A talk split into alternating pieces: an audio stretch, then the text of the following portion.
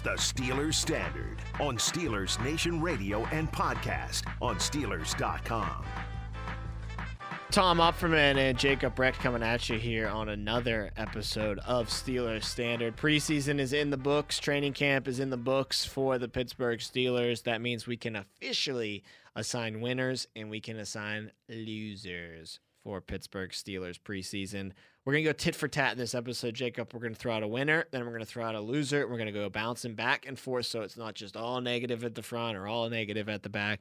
And a disclaimer just because we have called someone a loser for the preseason does not mean that they will not be a massive contributor in a positive way for this Steelers 2021 campaign. Start with the winners and I think you could go one of either two ways with who was the biggest winner of Steelers preseason. Where do you want to start, Tom? I'm going to go with James Pierre as my biggest winner, but I think number 56 has a stake to that claim as well. We'll start with Pierre, though, first.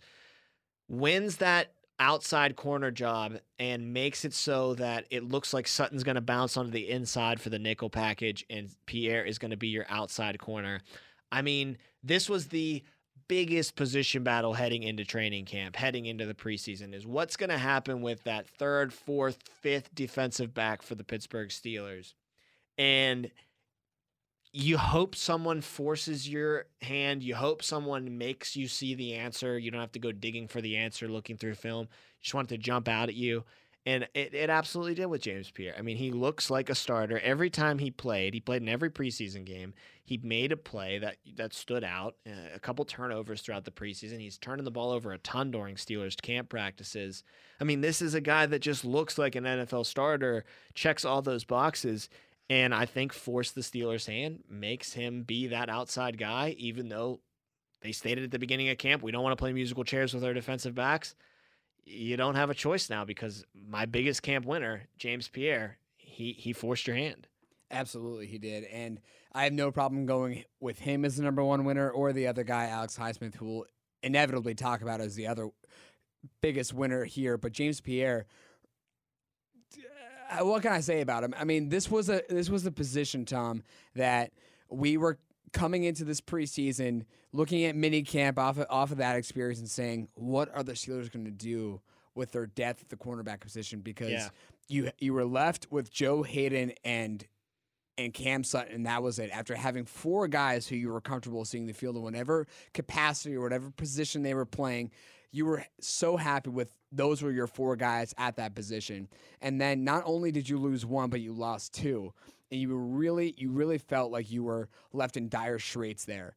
But James Pierre kind of calmed all of those nerves because not only now do you have a guy who you say, well, we can use him in this way. Not only that, you think that he can maybe even succeed or or exceed expectations so much so that you're now just keeping Cam Sutton and that normal nickel or even dime guy that you used him for the past two years when you had all four of your pieces together James Pierre has impressed you that much that you're not even worried about using a carousel or or a different, as you said, keeping it fluid.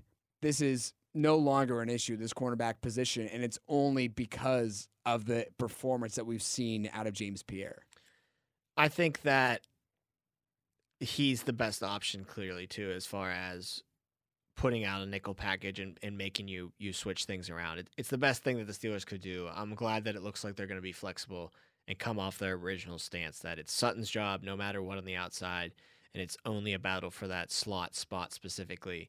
I'm just glad that that things shook out and, and changed. Uh, going over to a loser, contributing to one of these things that that created this musical chairs option now is Antoine Brooks. And this is a guy that is waived injured by the Steelers. Maybe he finds himself on IR for the remainder of the season and the Steelers can get another look at him in 2022.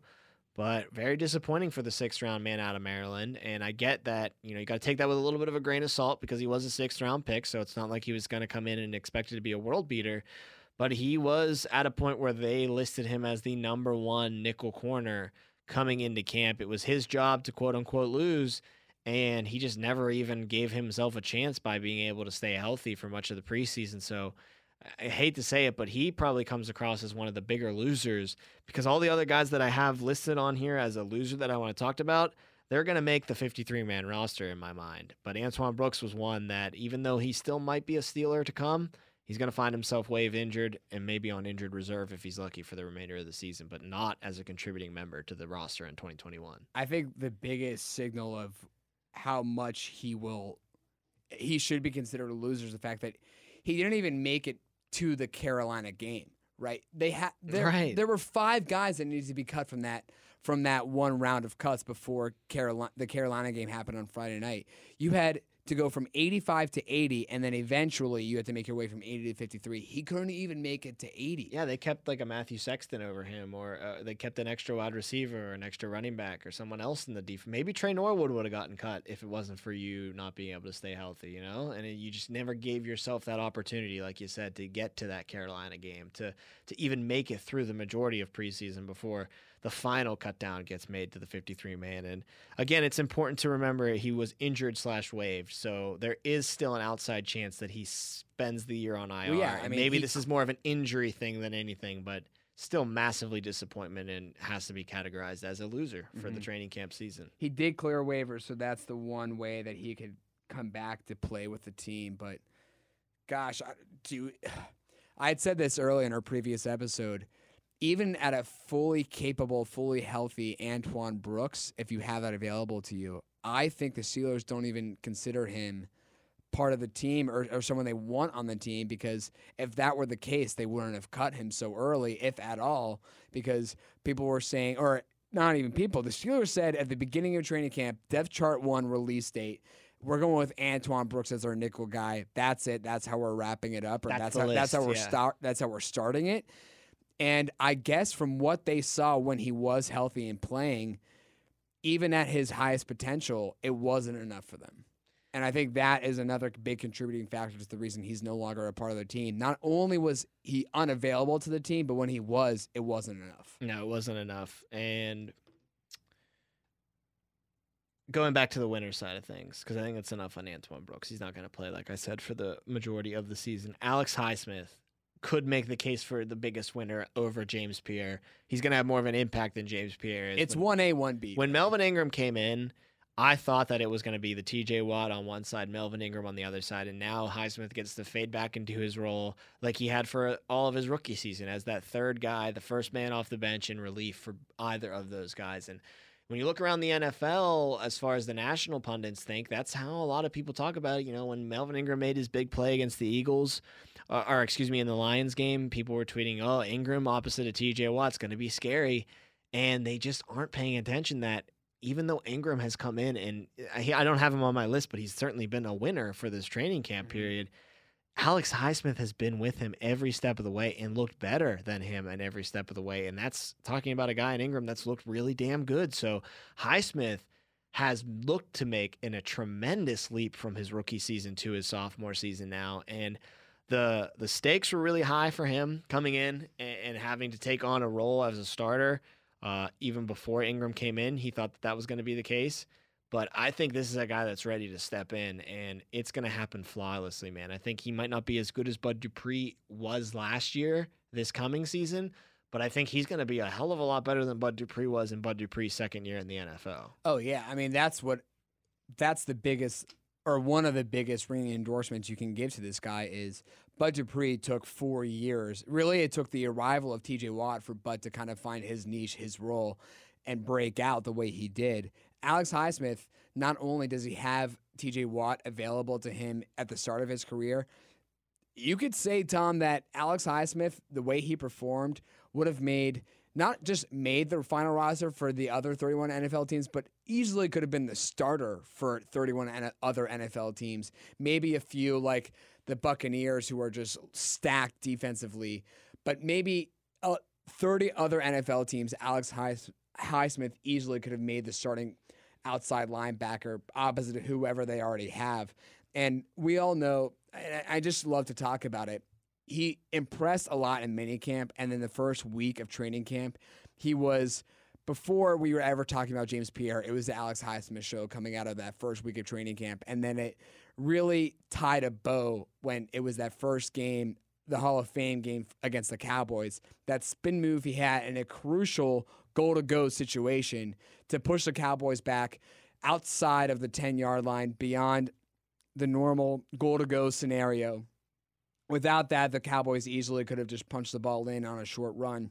But he made that beautiful spin move to, to sack whoever I don't Ben DiNucci, whoever it was for the Cowboys playing quarterback at the Garrett time. Gilbert. How dare you get that wrong? My my apologies to Garrett Gilbert and his family, but come on. I mean, the way he came out running to start training camp and then the first opportunity he had Put a And- and a- tackle in the spin a- cycle. Right, And a in a big scenario, in an important scenario Yeah. when the when the Cowboys were threatening to score. After you turn the ball over, yeah. Exactly. I mean, just what a performance by him, and obviously since then we haven't seen him as much, but for uh, for for good That's a good reasons. thing, yeah. Right.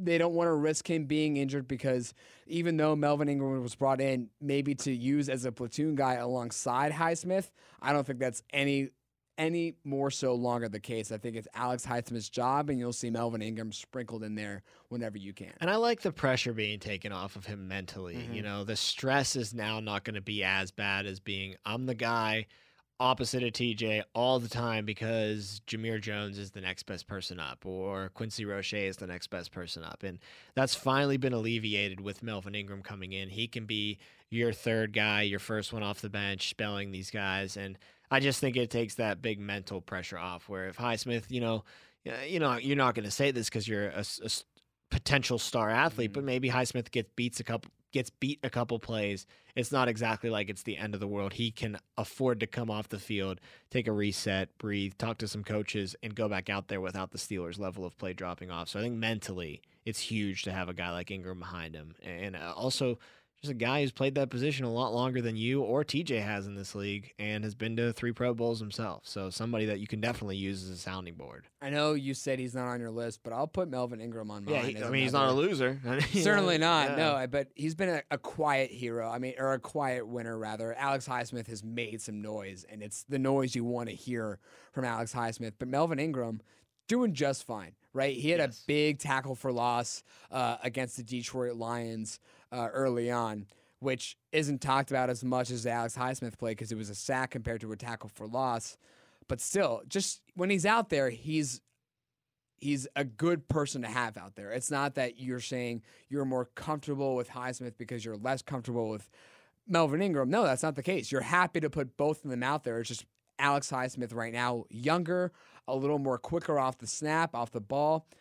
I mean, you you drafted him for a reason, right? So you're going to be higher on Alex Highsmith to begin with, but it's a good problem to have that you have both of these guys at your availability. Moving on to the inside of the linebacker spot, probably the biggest loser out of a guy that's going to make the 53 man is Robert Spillane.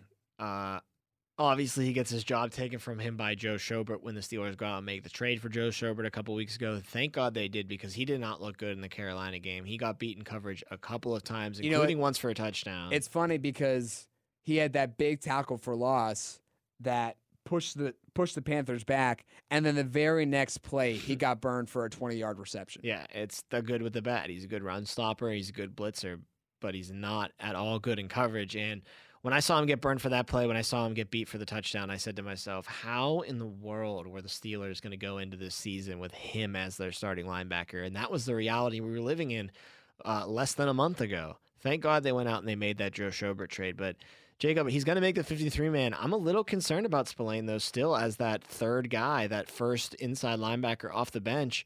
Hopefully, the situations that he's utilized in are obvious, obvious rundowns. And if it is a passing play, it's they're so far behind the sticks that even if Spillane gets beat for 10 or 15 yards, it's probably not going to matter much anyway. But any situation where one of the top two guys goes down and he's got to be out there for some cover downs, you're in a serious heap of trouble. It's so obvious to me that if he was your starting quarterback or starting inside linebacker opposite of Bush this year, that's where every team was going to go. They were all going to key on number 41. They were going to plan their entire game plan around attacking that spot. Steelers obviously fixed that weakness as far as their starting 11 is concerned, but he's just an injury away from having to really play a lot, and that's concerning for me. It's just funny because last year when he came in, he came in with a bang. Obviously, that bang came in the form of a bang against Derrick Henry, but the rest of the season he really just struggled. And again, we would we would never have even been familiar with the name Robert Spillane had Devin Bush not got down with his ACL season-ending injury last year. And it's just been frustrating to have to talk about this guy so much just because as you said Tom he is such a liability at the inside linebacker position. And even if it's for just to get Devin or Joe Schobert a little bit of rest I don't even know if I want them resting on on a single play just because that means the next guy up is going to be Robert Spillane. I kind of am going to rely a little more so even though it's ironic cuz you're always going to rely on them I'm going to rely a little more so on Devin Bush and Joe Schobert to be able to stay out there for 100% of the snaps on defense because if they're not 100%, that means Robert Spillane is finding finding playing time and that's not what you want to see. No, it's not. It's just it's very concerning that he is just a heartbeat away like I said from being out there almost all of the snaps and it's going to stretch the defense then if he has to play. Very disappointed in what we saw out of Spillane heading into this preseason and this training camp. I mean, like you said, he comes in last year. He starts things off with a bang, literally uh, pick six of Lamar Jackson, uh, hits um, Derrick Henry in the hole for a big time stop, almost breaks his shoulder doing so to help preserve or to at least help delay the Titans from getting into the end zone eventually and, and there was a lot of expectations he can come in and really grab this spot and he just failed almost immediately once that role was ratcheted up at the beginning of camp this year. And thank God that they have a Hall of Fame GM in Kevin Colbert that can go out and snag a player like Joe Schobert from a very poor organization in Jacksonville and a dumb head coach in Urban Meyer who is just bleeding assets right now. Yeah, say goodbye no, to Gardner Minshew no too. reason. Yeah. So thank God he was able to take advantage of that and shore up that inside spot because I can't think of a bigger loser that's going to make the 53 man than Spillane. I mean, I, am done talking about Robert Spillane. I'll just do a little quick. Well, you better hope people stay healthy then. I'll do a little quick plug of what I meant for this segment, but yeah, you better hope I, I know we never have to talk about his his name again. But I'll do a little quick plug here on Kevin Colbert. You want to talk about Joe Schobert? Kevin Colbert may have just had the best combination of a draft and free agency maneuvering or or or whatever you want to call it in in a given offseason by any GM in the last 20 years. I mean, it was uh, you could say I think you've said to me on air off air Tampa Bay going out and getting Brady, which is a huge move for them. Congratulations, but a combination of the draft, Najee Harris, Kendrick Green, possible another rookie line lineman starter and Dan Moore Jr. and then Pat Freiermuth, and then you go out and you get three guys who are all going to be starters on your team: Trai Turner, Melvin Ingram, Joe Schobert. What a job by Kevin Colbert. Back to the winners column, I got three guys that I'd lump in one, and that's the rookie trio, the top three picks. I think Kendrick Green, Najee Harris, and Pat Freiermuth all came out to varying degrees of success, obviously. I think excuse me, Kendrick Green a little bit worse than the other two. Najee looks like he could be a top five back in the NFL this year. Uh, I think potentially he's there. Top ten maybe is his is his floor. Like I think he's. I think good. I think you're spot on with that. I think he's that good. Um, Pat Freiermuth really made a name for himself when the starters were out there, being a big red zone threat for Ben Roethlisberger.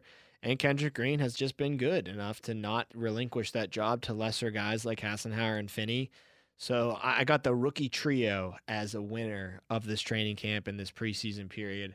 A lot riding on this rookie class for Steelers' success in 2021. And that is a boat that the Steelers aren't too familiar being in. They don't like to rely on rookies that much. They're going to have to this year because those three guys preseason showed that they are three really important cogs to this machine on that offensive side of the ball. Absolutely. And yeah, you want to be not too down on Kendrick Green. But think about it. If Ben goes to a different guy on both of those touchdown passes, it's not Pat Freiermuth. We're here sitting. We're here sitting saying Najee Harris is at a floor going to be a, a top ten running back. Pat Freiermuth looks fine, and Kendrick Green looks fine. It's just the fact that Ben went to Freiermuth on those two touchdown passes that were very high on him. I'm glad he did because it's showing that in those tight windows and and and catching abilities for Pat Freiermuth that Ben can trust him.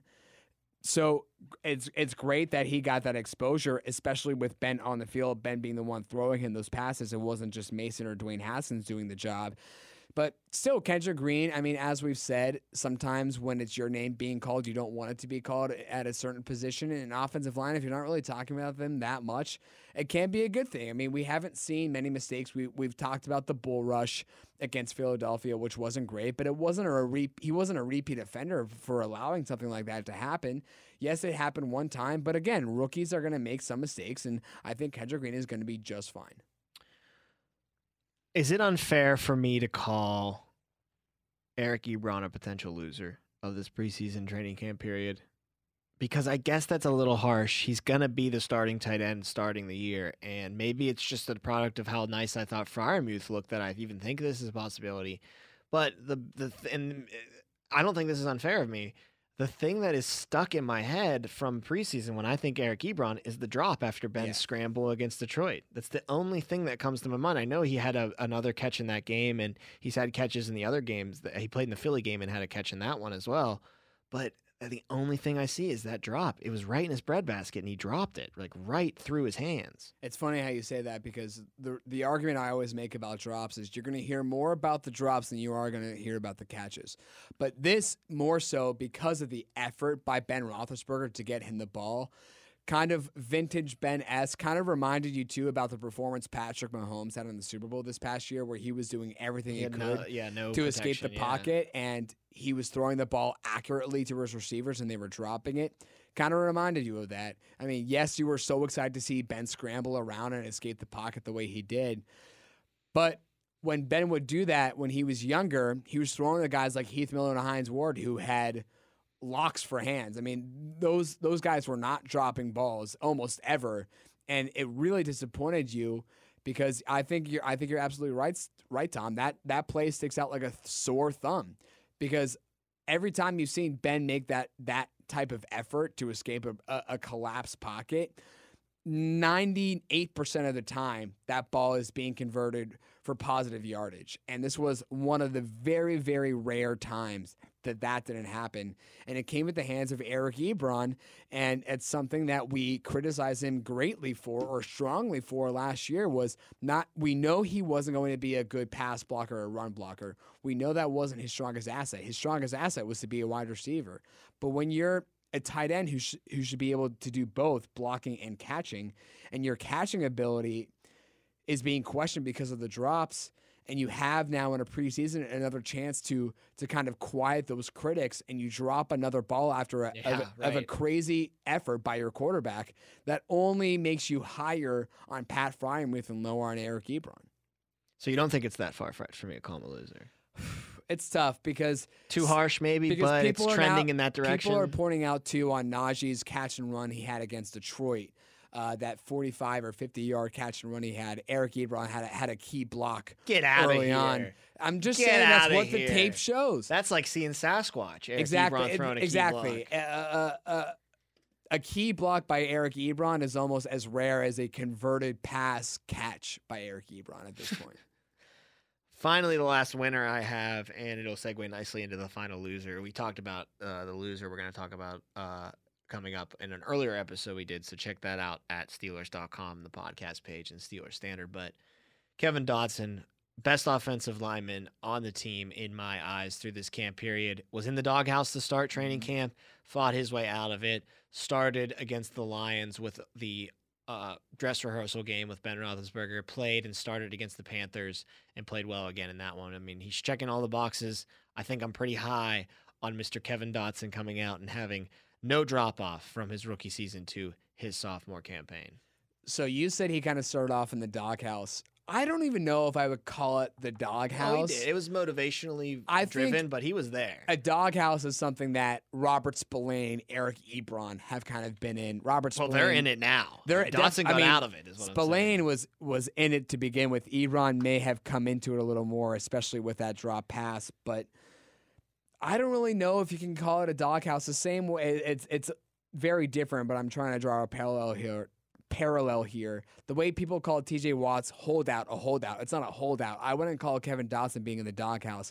I think it was just his coach giving him a little extra motivation, and look what it did for him. You, we said to start the segment, James Pierre, Alex Highsmith, one A, one B, the winners of training camp. Dotson may be 1C in terms of his production, what you got out of him. The best rated offensive lineman, I think, by PFF out of the whole preseason, if not top five. I mean, the guy just plays with such an extra level.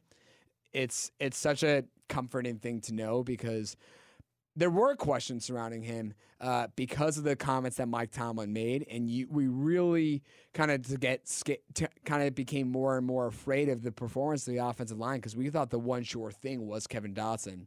But after seeing him in the preseason, there are no questions uh, that remain unanswered. Kevin Dotson is going to be just fine, and like you and I said in, in an early segment to start training camp. Uh, a player who we predicted on offense to make his first Pro Bowl, Kevin Dotson, could easily accomplish that this year. And the last loser I have for you is Zach Banner. And again, yeah. it's just all about the availability thing with him. We need to see him come back from that injury and see him put together at least somewhat of a body of work before the season started. And we were not able to do that. He only played in 12 snaps in this preseason. We needed a lot more from Zach Banner. We needed a lot more of him gelling with that new offensive line. So it's not a skill thing for Banner, at, at, least at this point. Maybe if he gets healthy and he plays poorly, then we'll get there. But at this point, it's just not being available to play. And that's really hurting Zach Banner as far as I'm concerned. It's been a disappointing camp because of the health problems. And I'll, I'll go even one further. When he has been available, it's been nothing special. It's been underwhelming. It's been, I think underwhelming is the right word. It hasn't it hasn't been detrimental. You haven't seen him out there and been like, "Bam, that's your right tackle." Right. It hasn't been detrimental, but it hasn't been something that you're saying, "Okay, at least when he's out there, he's great." There hasn't been a winner or loser in the punting battle yet, which is very intriguing to me. We'll wrap things up here. You know, that's the final cut that I think everybody's kind of keeping an eye on. I know that they are at, I think, 71 guys right now. They got a practice today, a practice tomorrow, and then cut down is due at I think 4:30 p.m. on Tuesday. But they still have Harvin, they still have Berry around. I think that's probably the one. There might be a name that gets thrown out there, cut that surprises us when we come back on Wednesday and do a show. But uh, the one that I think I'm most intrigued in, and most people are intrigued in, is who's who's punting the ball. Like who's going to be the punter? Chris Boswell was perfect. No, no need, yeah, no need to talk about yeah, Chris Boswell. Yeah, of course. But yeah, the question remains: Who are they going to keep? You're not going to keep two punters. And I think you're going to keep Harvin because why wouldn't you go with the rookie contract? I know that punters don't make crazy money, but Berry's going to make more than Harvin would. And you used the draft pick on him mm-hmm. because you were worried about another team getting him in the free agent signings period after the draft. You just want to throw him back out there to that free agents period. I mean, whoever the Steelers decide, I'll tell you this, Jacob. We're watching with bated breath on this. So is like a handful of teams in the league who need punters because whoever gets cut, I think they're going to be gonna calling get signed. him fast. Yeah, no, and going to get the starting position. Yeah. yeah, no question about that. Teams that are struggling with punters through preseason are sitting there thinking the Steelers have two pretty good ones. So we yeah, it's kind of troublesome because you thought after that Hall of Fame game for against Dallas, Berry when, just answered. When, yeah, when Harvin had that ball get down on the one yard line, Berry did not shy away at all. We were all saying Berry not might Berry not might ah, wow. Berry, Berry might, not. might not make it past the cuts to get from 90 to 85 or 85 to 80 and now here he is making it the hardest cut that they have to make. It, it, it really is. I still think they're going to go harvin but congrats to jordan Berry for solidifying his roster spot on any NFL. That's team. a that's a great way to put yeah. it, Jacob. Congrats on uh, in both of them really, because Harvin's yeah, going to make a team right. too. But congrats on Jordan Berry that you're not going to be cut and just left out to the mm-hmm. wind. Someone's going to be calling you once the Steelers decide to let you go. I lean that way too. It's going to be Presley Harvin's job punting the football. That's going to do it for this episode of Steelers Standard and our winners and losers of Steelers training camp. Hope you all agree. You can take a listen to our previous episodes from today at Steelers.com. Just go to the podcast page and take a listen to Steelers Standard. We'll be back with you later this week when the 53 man roster is finalized. So we will break down that final 53 man squad for you on our next session of the Steelers Standard. For Jacob Recht, I'm Tom Opperman. Thanks as always for listening to us right here on Steelers Nation Radio.